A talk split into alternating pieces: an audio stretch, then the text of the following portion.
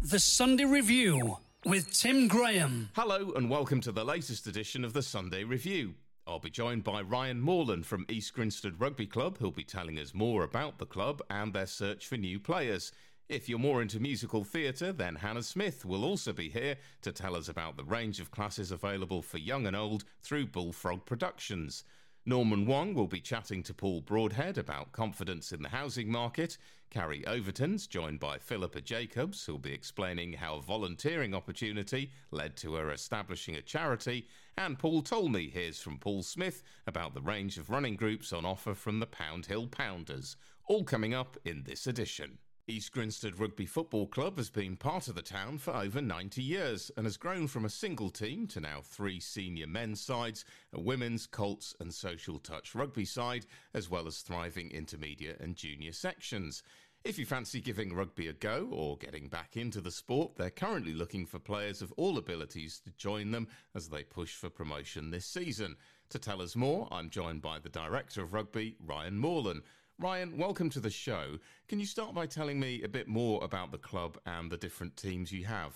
Of course, I can. Um, so, basically, to to cover off what we've got at the club currently is we have um, under sixes, which is a mix of um, girls and boys, um, all the way through to, as you've said, uh, senior women's sides and senior men's sides, where we have um, three senior men's sides, um, and then we have the women's so that they usually uh, train across Tuesdays and Thursday evenings, and then we have a social touch side which train on Monday evenings at the club. So, how much experience does somebody need to be able to join one of the teams? Um, I, I, don't think experience at all is, is necessary. We've had people join us um, for the um, first and second team training for the senior men's sides that have have not played rugby or maybe have played rugby 10 years ago um, at school or college and they just want to get into kind of a social sport and we'll accept that and and help kind of build the ability and help help manage them from from the get-go. So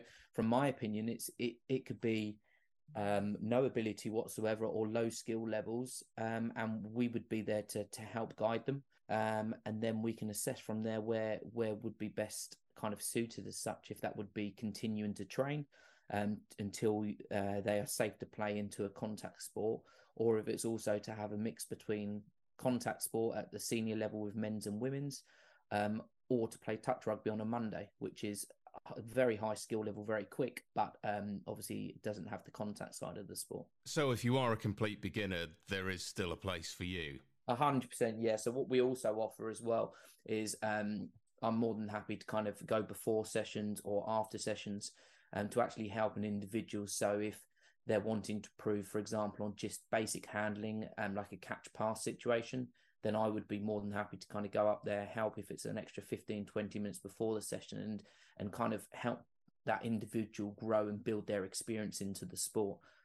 That's never an issue. So if if you've never played rugby before, then we kind of welcome people with open arms. There's no criteria you have to kind of meet to to be able to to come to East Grinstead Rugby Club from a any age group, from I said under sixes through the Colts, the women's sides, the men's side. So it's all it's all kind of equal. And there's parity across the club. And is there an option for people to try it out and see how they get on? Again, yeah, a hundred percent. So we we don't necessarily put a lot of pressure on our memberships um, from the get go. It may be that an individual wants to come and try out for a couple of few weeks see how they feel. Um, and then we're very adaptable. So even from the stages of uh, an individual wanting to play rugby but knowing they can't afford to pay the memberships, then we would be very understanding and look at alternative payment options, or even if if if if they cannot afford it at all, we would we wouldn't say then you have to leave the club. We we would find a way around them still being included and and to be part of the family that we have at East Grinstead. Now you mentioned that you do training a couple of nights a week. How much commitment are you looking for from people who want to be a part of the club? So what what we have currently from a if we speak from the senior perspective, we have Colts um, that train on a Tuesday evening, so they are seven o'clock till eight thirty. We have our men's and women's sides train on Tuesdays and Thursdays, starting at seven fifteen and finishing at nine. Um, so so they would be um, they would be kind of the commitments we would be looking at. There wouldn't necessarily be for example, we have many uh, players with um, children, many players with with jobs that will require them to to potentially be working shifts. Um, that would mean that they would miss out on training every Tuesday, for example. But then that wouldn't jeopardize the chance that they would um, not get into the senior sides and play play rugby at the weekend just because they've missed a session or even missed two sessions within a week. So we're we're very flexible with this side of things because I think that's the best way to work when you're playing kind of for fun. Um, and it's a social sport that that's what you need to be able to do to kind of introduce players. I think sometimes people get so pent up on the fact that they believe it's if they don't train both evenings and if they don't commit to every single Saturday of the year, then they're not going to have their name kind of in the pool to be selected. But that that really isn't the case. Um, we even look to to see if we can have university students that have left us to come back. Um, so we dot those in just just so that they know they've kind of always got a home within East Grinstead and they can always return whenever they feel necessary or feel welcome. Fantastic. And do most of the matches then take place on a Saturday? Um, so men's um, senior matches, so first team, second team, and if we have a vets or third team game, that would be on a Saturday whereas the Colts and the women's um, matches are always on a Sunday. It's clear from the way you've been talking that you're really passionate about rugby. What was it that first interested you in the sport? So, my background comes from football. So, when I first started sport as a youngster, very, very young, my, my dad was very passionate about me playing football. So, I played a, um, a fairly good level of football, at, um, was on the books at Brighton Hove Albion, um, and some um, trials at some other professional clubs. However, at school in year seven, I got into rugby, um, so started to enjoy uh, more so the running, uh, the agility side of things. Um, as opposed to necessarily the contact at the early stages. But then when I become better and more confident with the contact side of the sport, um, that's when my mindset changed and actually I really wanted to give it a go. So I actually ended up giving up football and moving over to play for Hove Rugby Club to start with, whilst playing kind of school and college rugby. From there on out, I spent a large part of my career at Hove um, before moving over to East Grinstead after 16 years. And what was it that drew you to East Grinstead? Um, so, as many people, certainly in the community at East Grinstead and within the area, would know that Uh, sadly the head coach Matt Ratana uh, was was killed just over a couple of years ago now. And a few months before that happened, he had asked me, would I like to coach and play up at East Grinstead? Because he knew kind of I got to a point in my career where things had kind of got a little bit flat at home, and also to the opportunity where I needed to look after my playing career, what what would be next for me within rugby, and I have all my coaching qualifications already.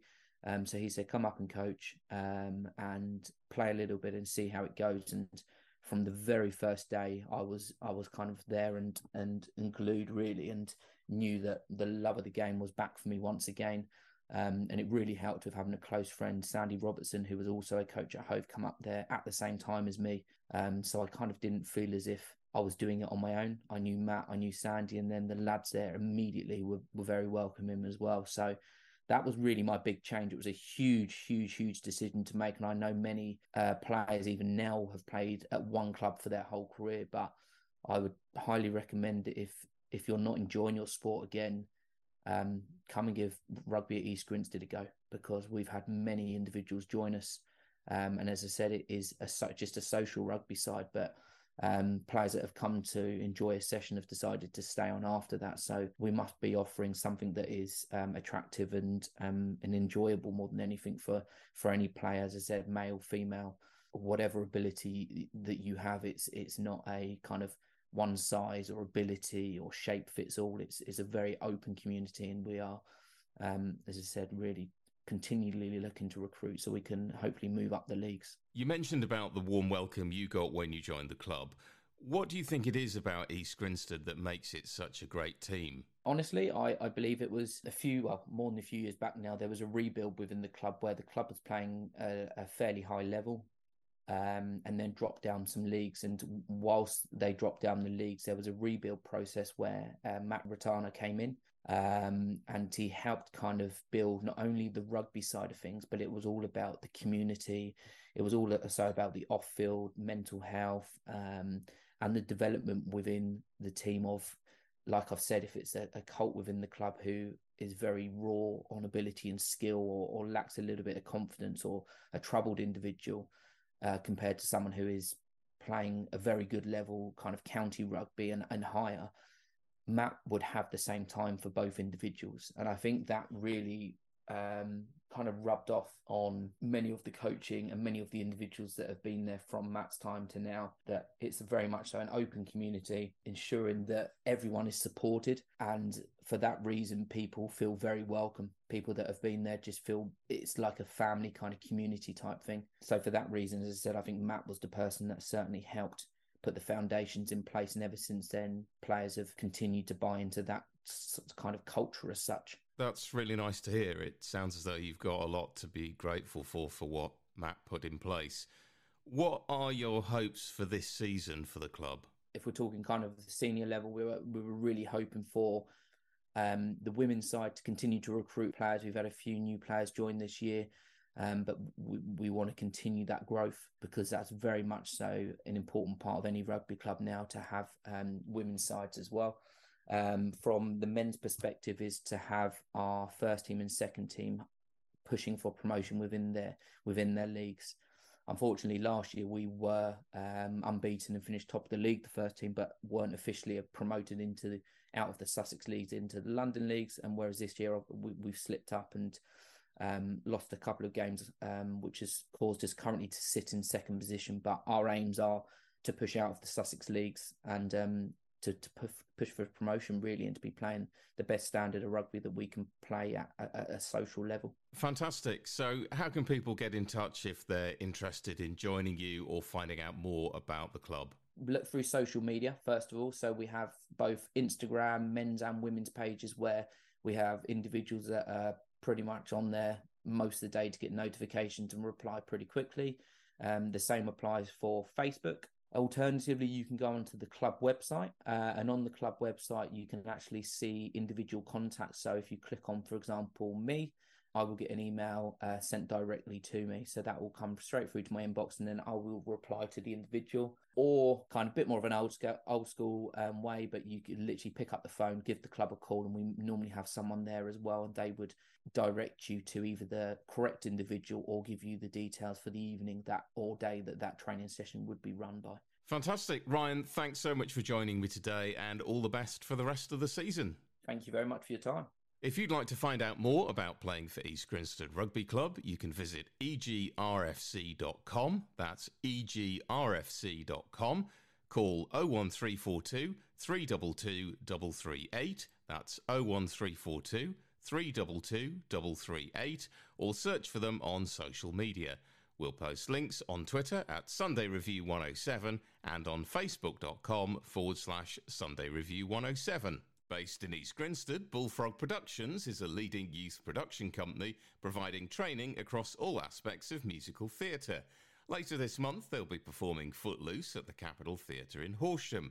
If you or your child would like to join one of their future productions, or you just have an interest in learning something new, they've also just released their latest class timetable. To tell us more, I'm delighted to be joined by the principal, Hannah Smith. Hannah, welcome to the show.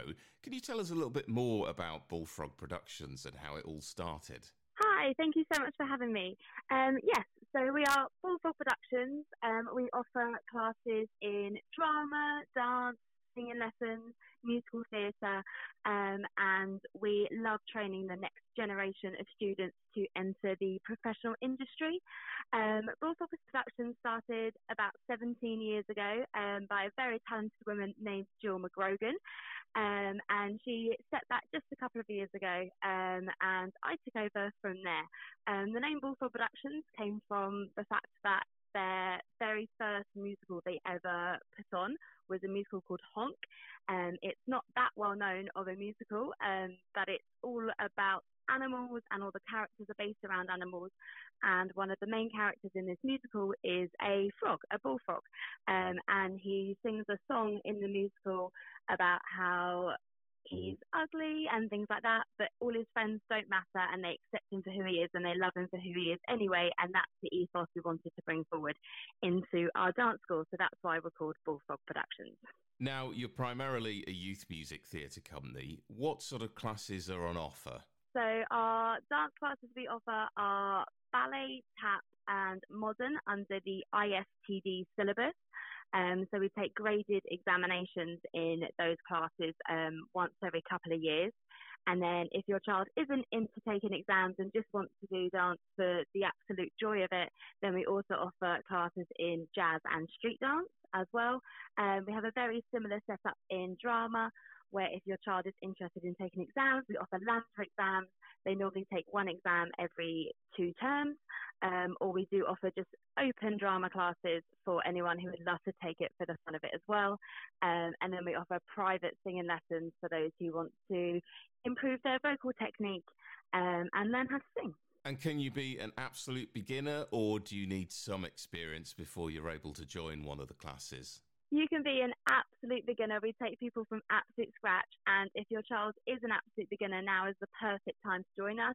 Um, we've just taken our exams in uh, December. So we're now doing a show term in our dance classes. So we'll be doing a dance show in May. So everyone in those classes is starting the same dance from scratch. Um, so you need absolutely no experience. We would love to have you join us. Um, this is the perfect time to join because you won't be behind at all if you join us now. Fantastic. Whereabouts do the classes take place and how much do they cost? Um, so all of our classes take place at the Jubilee Community Centre in Grinstead. They have a fabulous um, array of studios that we use, massive rooms. We have lots and lots of space, um, and our classes range from £6.50 to £8 a lesson, depending on the length of the lesson. And we charge uh, £20 for our private one on one singing lessons. Now, I gather you also run classes for adults. What subjects do you cover for them?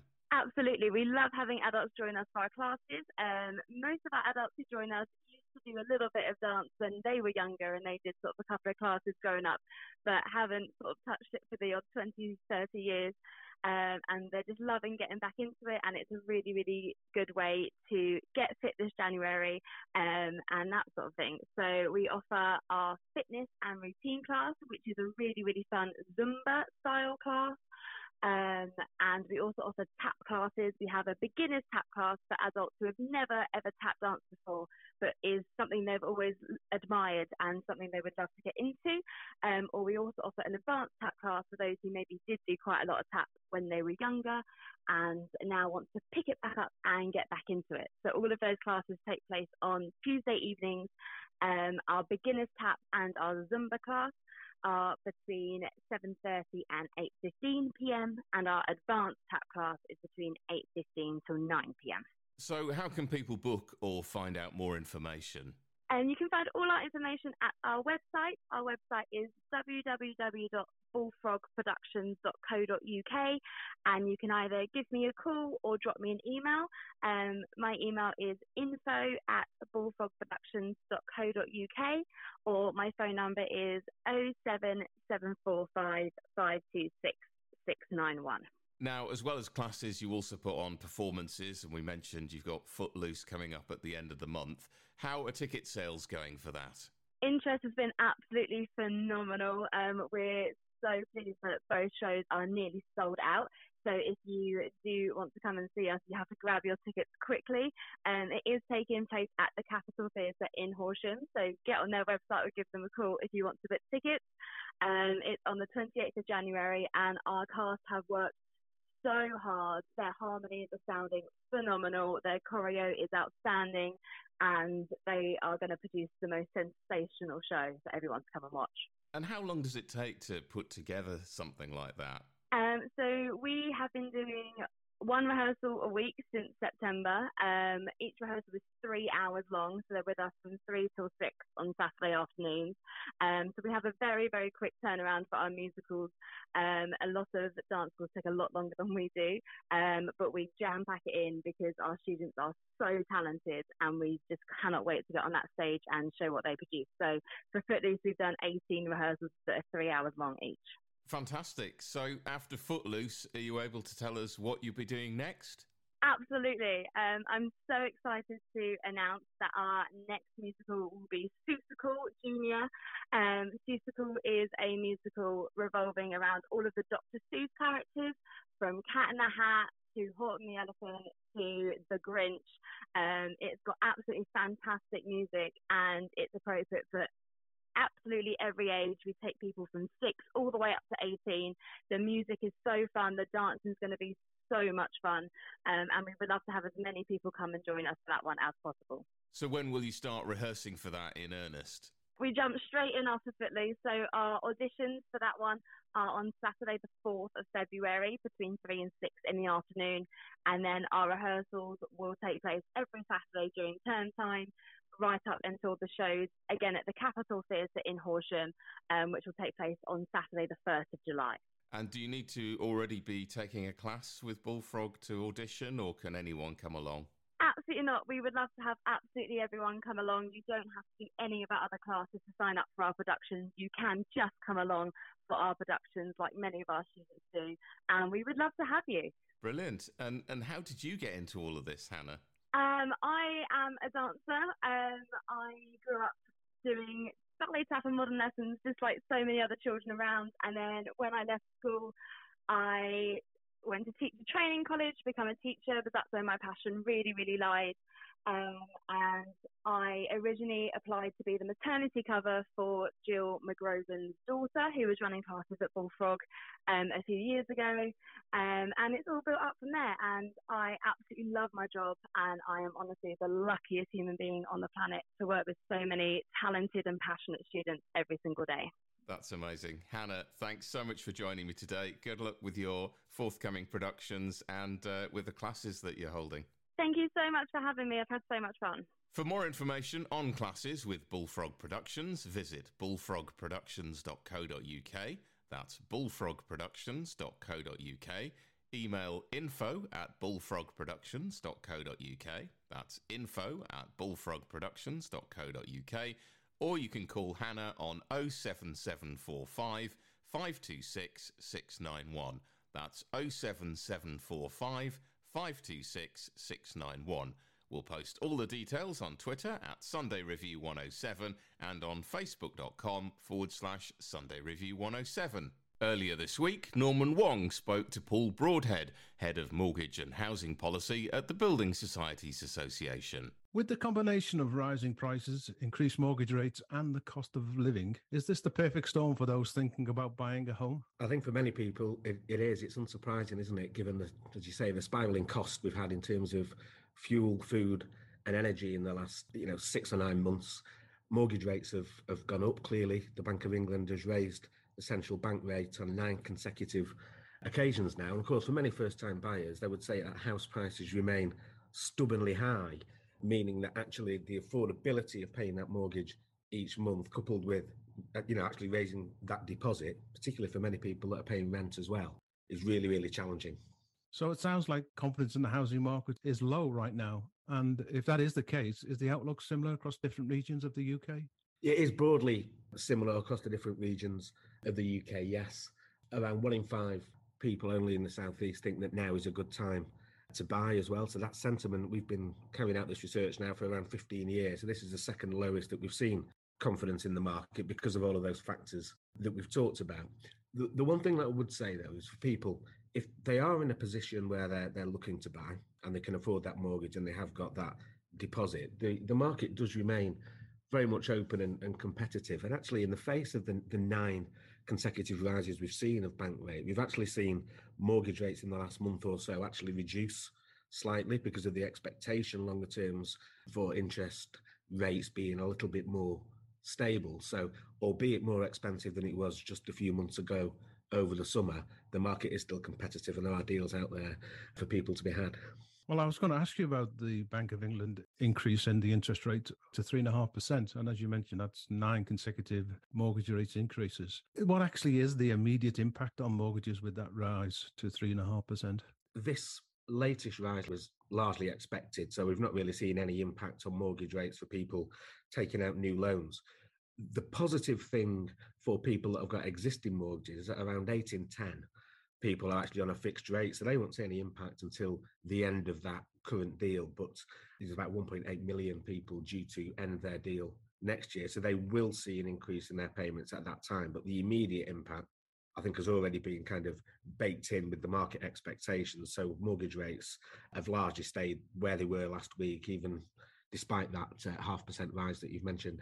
If anybody is looking to move house or buy a house, what is the biggest barrier to successfully getting a mortgage? Is it raising the deposit or is it the monthly repayments? Well, it, it, shows now that people are more concerned about the actual monthly repayments historically. In the vast majority of occasions, it has been raising that deposit, of course, which is, is really, really challenging for people in the face of stubbornly high house prices.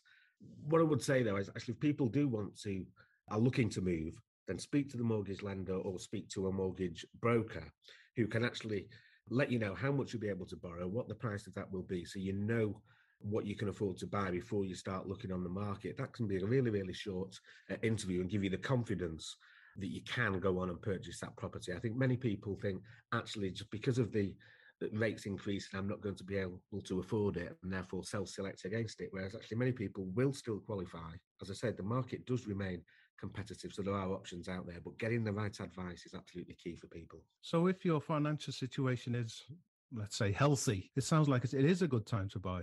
It, it could be. I mean, it's really difficult, isn't it, for people to kind of call when is a good time to buy, what's going to happen with house prices. And to me, it's, you know, people are buying a home for them and their families to live in for the foreseeable future. So actually, if you are in a position where you've you've got that deposit, you can afford that payment, and you've found an appropriate property, there's no reason for you not to go ahead with that. For those people looking to move house, how big is the influence on the amount of stamp duty payable when looking for a new home? It's generally quite a, a low barrier, actually, stamp duty. I mean, it's almost seen as the, as the cost of, of moving as well. And we've seen, you know, for most first time buyers now, they won't actually pay any stamp duty. As you say, for those people that are trading up, they will pay uh, stamp duty on a on a proportion of that. But that's very, very rarely cited by many people as a barrier. It seems to be much more about the deposits and the cost of the monthly payment. So, looking forward, is the prediction that house prices will fall in the coming year? I think many forecasters are calling that, yes. What we're starting to see so far is some modest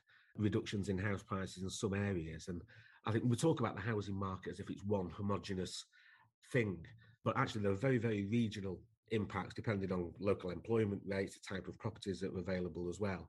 But I think largely we'll expect certainly a stabilising of house prices, if not some falls in value, which of course, from a first time buyer perspective, that's great news because it means actually they're paying less for that property and the deposit is slightly lower.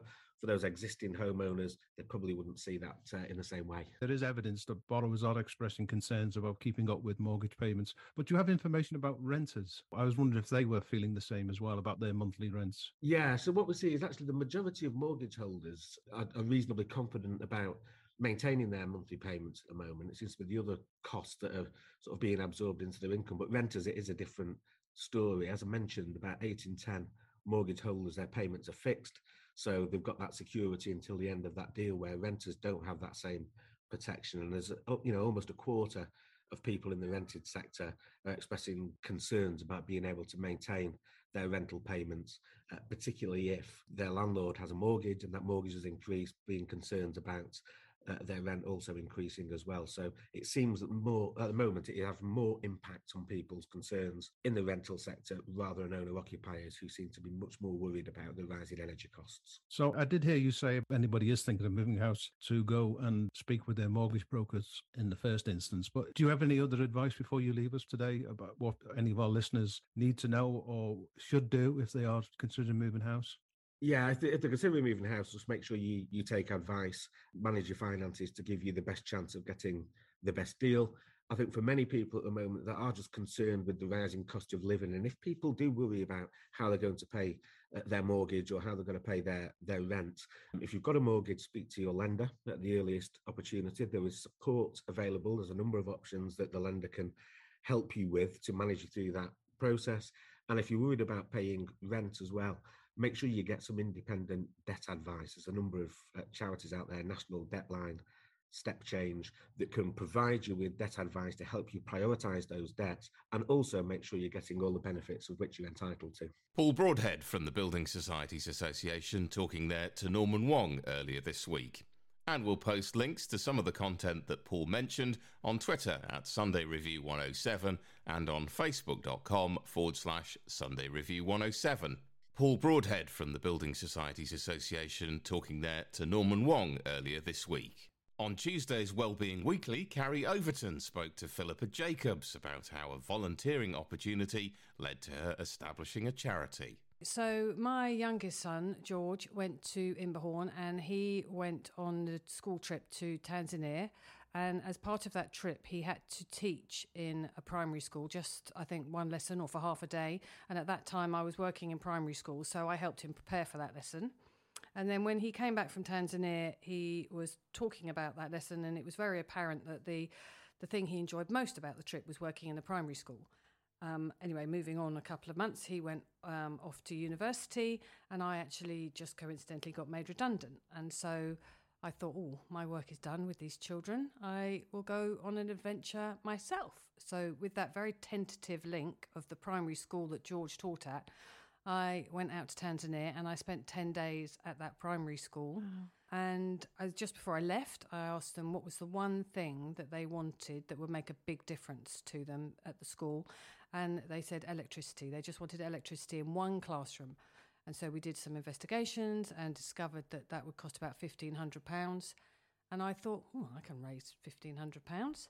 So that's what I did. I came home and raised £1,500 for them to have their electricity. I didn't really mean to start a charity. it just sort of evolved from that, really. That's absolutely amazing. So, what was it like, the school, when you went out and visited? Well, I think I was very struck by the fact that they didn't have any resources. So, um, like for example, I mean, obviously, I'd been working for twelve years in primary schools in the UK, so it was obviously an, an entirely different setup. And I think a couple of things really struck me. So, for example, all the children were on very small desks, so there would be th- at least three children that would share a desk. And on a few occasions, I watched um, when they were giving out pencils, they were having to share a pencil. Right. Um, and the other thing that really um, brought it home to me just how little they had was their library. I'm, I'm a big reader, and my children are big readers.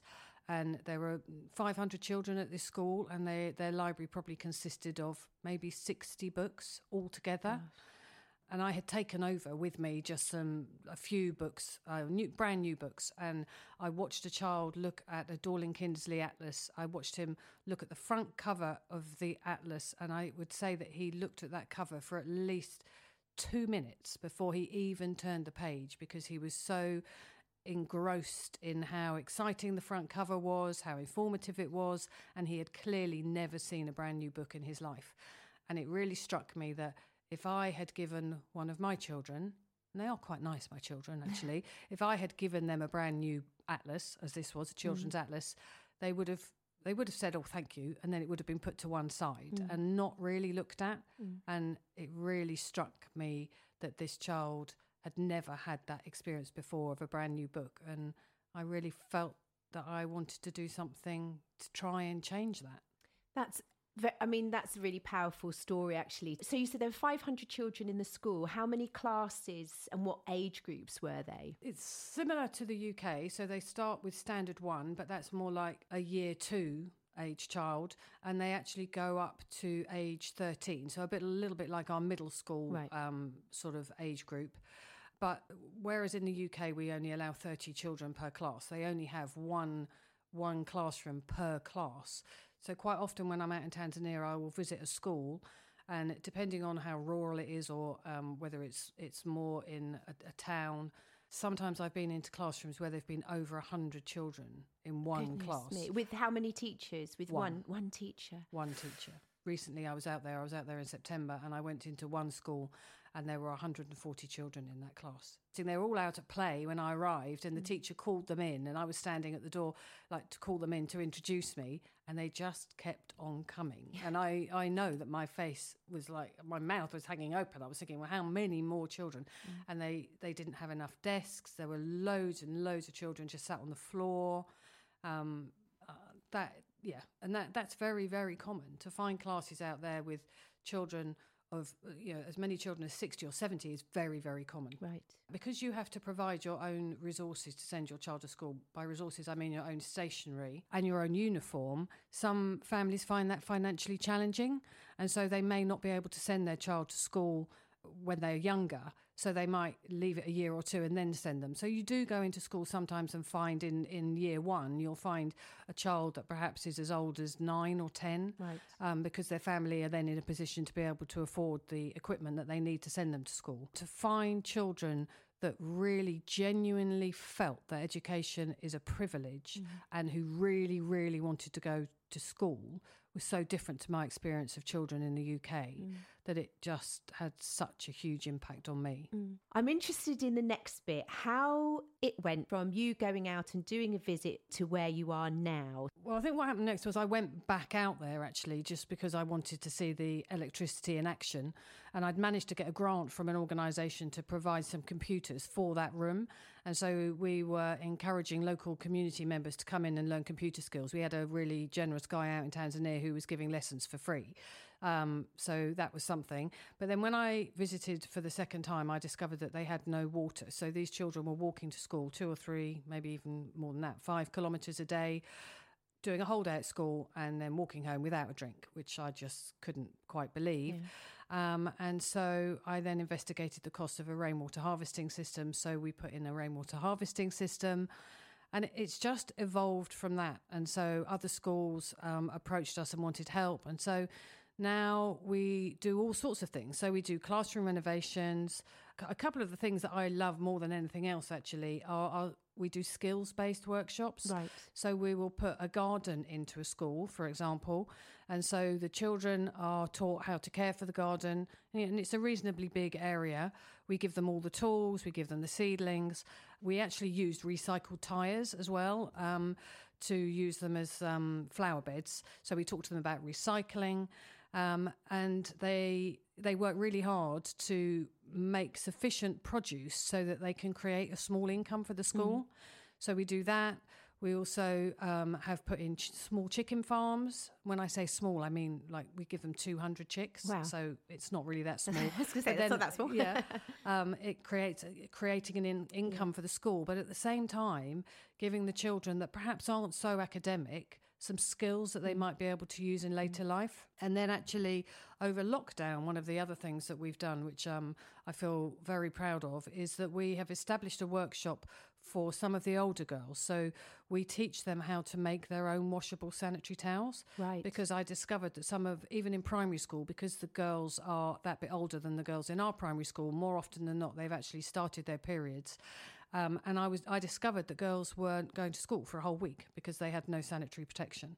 So we have um, developed um, a workshop where we show them how to make their own sanitary towels, but at the same time we talk to them about avoiding child marriage, avoiding child pregnancy, about reporting gender-based violence, and that actually all came out of lockdown because we couldn't do so many of the fundraisers that we were used to doing, I was looking for alternatives, and I managed to link up with um, a company called Wear 'em Out who make their own washable sanitary towels, and they donated some to us. Sadly, they couldn't continue to do that, so that's why we now show them how to make their own. Yeah, we do a whole range of things really, but we stick to schools within one district. Right. And it sounds like because you are in communication, you go out there, it's about what is needed. You're not going in to sort of rescue and put in, there's no agenda of your own. It is driven very much Yeah. by talking to presumably the staff and the, the teachers and the head teachers at the schools Absolutely. and being driven by the community needs. Yeah. So we have um, two or three coordinators out in Tanzania. So we rely on them very heavily for their input and their advice as to what, what they think we should do.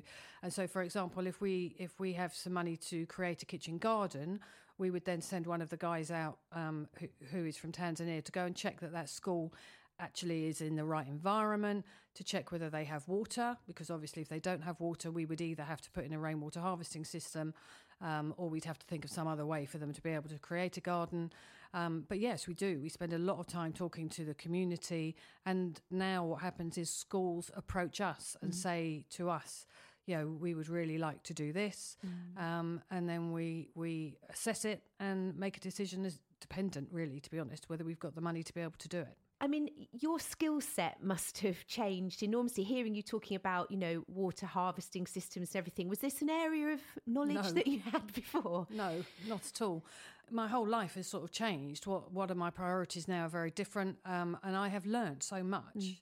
You know, I I had no intention of starting a charity. It certainly wasn't. eh, You know, it just wasn't on my radar at Mm. all. But it that just evolved, and I've had to learn so much just running a charity. You know, being a registered charity, there's so many things you have to do. But then I spend a lot of time talking to people out in Tanzania, and um, I may I, I really enjoy that, and I love particularly the ladies actually, because the ladies often are the ones that will give me the ideas for projects that would be really useful and sustainable. Because Right. that's the other issue is that we want all of our projects to be sustainable. Yeah. So those those sorts of things are very important to us. It's so inspiring, and your enthusiasm and your passion for it is really obvious. And so, I guess the reason why you have come on the show today is because we were talking about it, and I said I was doing this wellbeing radio show, and you said to me, the one thing everyone should do for their well-being is volunteer. So, what has been the impact of this big change in your life on you, your well-being, your your sort of worldview? I guess. Um, well, I think at, at this particular time of my life, when I started this, I was ripe for being an empty nester. Right. Because both of my children were just starting university. And I had, it had crossed my mind, what am I going to do once they're gone? Um, and just by complete coincidence, this came up at the same time. And um, so I went from my priorities being my children and caring for them to suddenly having something completely new, a whole new challenge, um, and something that I found really, really rewarding. And now people do say to me, "Oh, it's fantastic what you do," but actually, it's sort of it's a little bit selfish because it gives me such a fantastic buzz. The only way I can describe it is, um, you know, that feeling you get if you've bought somebody a really fantastic present mm. and you're waiting for them to open it. And so there's that sort of anticipation for them opening, and that in itself is exciting. Mm. And then to see their face when they've actually opened that, it's like that. But I get that a lot because um, we now do quite a lot of projects. So it's just so uplifting all the time. And I, I don't actually feel like I'm doing anything particularly amazing. I actually feel like I'm being slightly selfish because I'm the lucky one who gets to do this and to go out there and see the results of it. So, if anybody's listening and thinking, I want to do something, this is such an inspiring story, how can they get in touch with you and what sort of things can people do? Okay, so the charity's name is Champion Chanzige. It's not the easiest name, I appreciate that, but I hadn't anticipated this charity being the success that it is, so I might have choo- chosen a different name otherwise. So, um, yeah, Champion Chanzige. So, Champion and Chanzige is spelled C H A N Z I G E. Um, and that is actually the name of the very first school I visited. So, the school that I spent um, 10 days at initially nine or 10 years ago. So um, if you look up championchanzige.com, you can find that we have a website, we obviously have a Facebook page. Um, and as far as helping is concerned, we are always looking for people to fundraise on our behalf. Phil Jacobs talking there to Carrie Overton. If you'd like to find out more about the Champion Chanzige charity and how you can help, visit championchanzige.com. That's champion, C H A N Z I G E dot com. We'll post the link on Twitter at Sunday Review 107 and on facebook.com forward slash Sunday Review 107. Pound Hill Pounders was established in 2021 during the lockdown and has grown into a huge running group. Paul Smith joined Paul Talmey for his mid morning show on Tuesday to tell us more. On our first session, it was with only six of us, and uh, since then we've now grown to uh, in excess of, uh, of 800 people on our, Oh, on our goodness Facebook me. group. That's incredible. So- and that's all so, of different. um, and that's all of different abilities. Yeah, so we've got um, uh, six different groups, um, so ranging from a, a walking group. Um, obviously, we, we've just started our Couch to 5K uh, program, along with um, the uh, 5 to 10K group as well. So we've got walking all the way up to uh, advanced uh, fast runners. So it's, uh, so it's a good good mix, good mix of abilities. So uh, we make sure we're all inclusive for everybody. And we know how obviously daunting it can be for somebody turning up to a new running club um, and not knowing where to start. So we, we try and be welcoming to all. And I guess people must feel quite alienated as well, thinking, "Oh, well, I don't know because I'm I'm probably not going to be as fast as the rest of them." And but but there's there's nothing like that. That's all that's all perfectly okay, and and people can just go at the pace that they find right for them. Exactly. So we've got um, we're quite fortunate. We've had some uh, some grants from the uh, local council, uh, and we've got multiple uh, trained uh, England athletic uh, coaches and leaders up to our, standard now. Um, and say without our leaders and helpers, there wouldn't be a, a Pound Hill Pounders. So I'm, I'm very fortunate to have numerous amount of help from everybody as well. Mm. Um, and then, say we, we advertise on Facebook, with regards to uh, abilities. So we've, we've, I say we've got six different groups, and uh, we welcome welcome everybody in um, with uh, with open arms, as it were. Absolutely, no, that's great. So you guys meet on a Monday and a Wednesday at Grattons Park and Crawley. Uh, so it varies. So uh, okay. yeah, Monday, Mondays and uh, and Wednesday evenings from from half six, and then we've just started a, a Tuesday and a Thursday mornings as well, because obviously sometimes people aren't available to um, to hmm. attend mm. evening sessions, and sometimes with uh, with moist conditions, uh, people might not want to uh, attend when it's um, when it's raining. It can, like I say, uh, it can be daunting for anybody uh, turning up, but we uh, we try to, to welcome and try to um, encourage people that they can do it, especially with the Couch 5K starting uh, I think there was 48 people um, running this session. So it's um, it's uh, it's just amazing the uh, the amount of uh, response that we get. Do, do you find as well, Paul, that how, how important that the camaraderie is as well between between the runners? Oh, 100%. So we, um, as you can imagine, Pounder or Pounders is a bit of a, a play on uh, a play on words, and I appreciate I've got to keep it a little bit uh, clean. But yes, we do have a lot of um, banter with our with our leaders, and especially with with the runners because um, there's no point. You can, I'm sure there are uh, thousands of other clubs out there, but we try our differences to try and keep it light-hearted mm. and uh, and and very friendly with uh, with our runners, and certainly not to make it formal uh, with um, putting people off. Uh, and obviously, running massively helps uh, mental health. Uh, one of our key charity uh, sponsors uh, is is Mind, mm. um, and uh, yeah, it, it, just for myself, obviously uh, back in COVID um, times, it was with everybody being in uh, in furlough, uh, you, you just needed to get out, didn't you? So we we did a, a one-on-one run um, sessions, and it was yeah, it's just it just massively helps mental health. Yeah, sometimes when you're because uh, I've, I've I've been running myself in the in the past, uh, I st- still am, but I, I, I think that sometimes when you've when you've got something that's that's budding you, sometimes getting out there and just getting all the fresh air in and can sometimes really help. It's very therapeutic.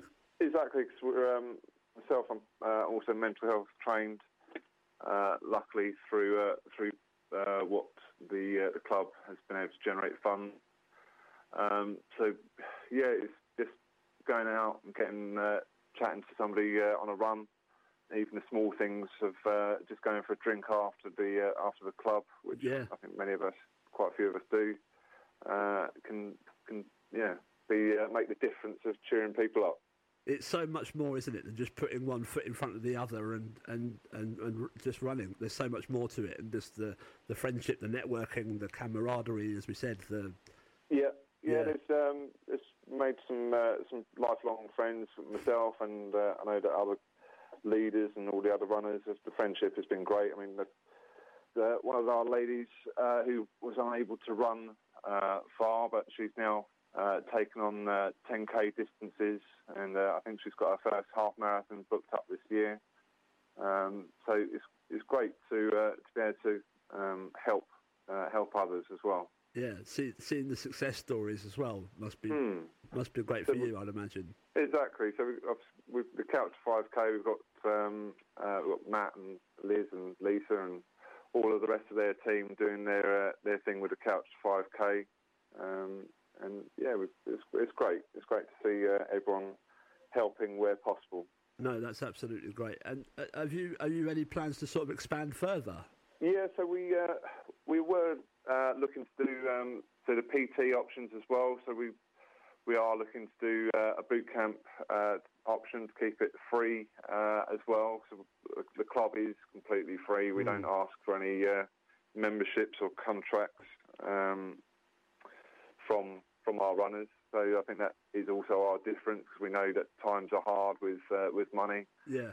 Um, so we we started off free, and we will always continue to be free. So we had a, I say we I keep on with the grants. We had another grant for uh, for me to be um, trained for a, for a personal trainer as well. So that is coming soon. Uh, hopefully later part of this year for strength training and uh, boot camp. Brilliant. So it's so it's expanding from running then. Yeah. So we uh, we do uh, well multiple things really. So it's obviously running is just one aspect. We've got the walking like mentioned. We were to, uh, hoping to do uh, like a self-defense class, depending on interest. If there's anything in the uh, in the darker months, uh, men and women might feel a bit vulnerable running on their own yeah. uh, outside of club, uh, and we thought this would be a perfect uh, venture to, to pair up with one of our um, sub coaches um, who would take a, a, 45 minutes to an hour class of self defence. Mm. Um, so we're hoping that will start soon, and hopefully that will kick off as well. Great. So we said the groups are on the Monday and a Wednesday, and people can just turn up. Uh, yeah, so we would ask that they would um, sign up to the uh, the Facebook so they yep. can then see uh, where our locations are. Because um, yes, whilst we are our home is uh, is Grattons Park, um, we do meet up at different locations because otherwise it can get very samey. Uh, just going to the, the, same place and doing the same same runs. Yeah, no, of course I can. Yeah, I can understand that. Hopefully, the listeners can uh, can take something uh, from this and uh, and be inspired to uh, to make their first step. And I think the hardest part is getting out of the uh, the door for the for the couch to 5k yeah. for a lot of people. But um, but yeah, it's um, it's good. Could, could you have ever imagined, Paul, it would have grown to this extent? Uh, no, I mean, I say I couldn't have done it without the uh, the vast amount of, uh, of helpers. We've got several WhatsApp groups, and one of which is obviously a leader WhatsApp group, and we've got I think on there 10, 10 15 people, leaders, uh, who take all the uh, all the other groups as well as as myself, uh, and then yeah, it's, it's, certainly is grown because of um, because of their uh, voluntary uh, help towards the group. So I'm forever grateful uh, for that. Well, absolutely fantastic. One of the few brilliant things to come out of a horrendous time for for exactly. all of us. Uh, right, Pound Hill Pounders is uh, taking place in Crawley, and uh, have a look on their website. So just give us the website, Paul. So it's um, www.poundhillpounders.club, and then uh, our Facebook is very much similar, but established 2021. Paul Smith chatting to Paul Talmey earlier this week. For more information about Pound Hill Pounders and how you can join one of their running groups, visit poundhillpounders.club. That's poundhillpounders.club or search for Pound Hill Pounders on Facebook. And that's it for the latest edition. We've got all the information on the features you've heard today on Twitter at Sunday Review 107 or on facebook.com forward slash Sunday Review 107. I'll be back on air next Sunday morning from 10am on 107 Meridian FM or on meridianfm.com, or you can download the latest podcast. Until then, take care and have a great week ahead.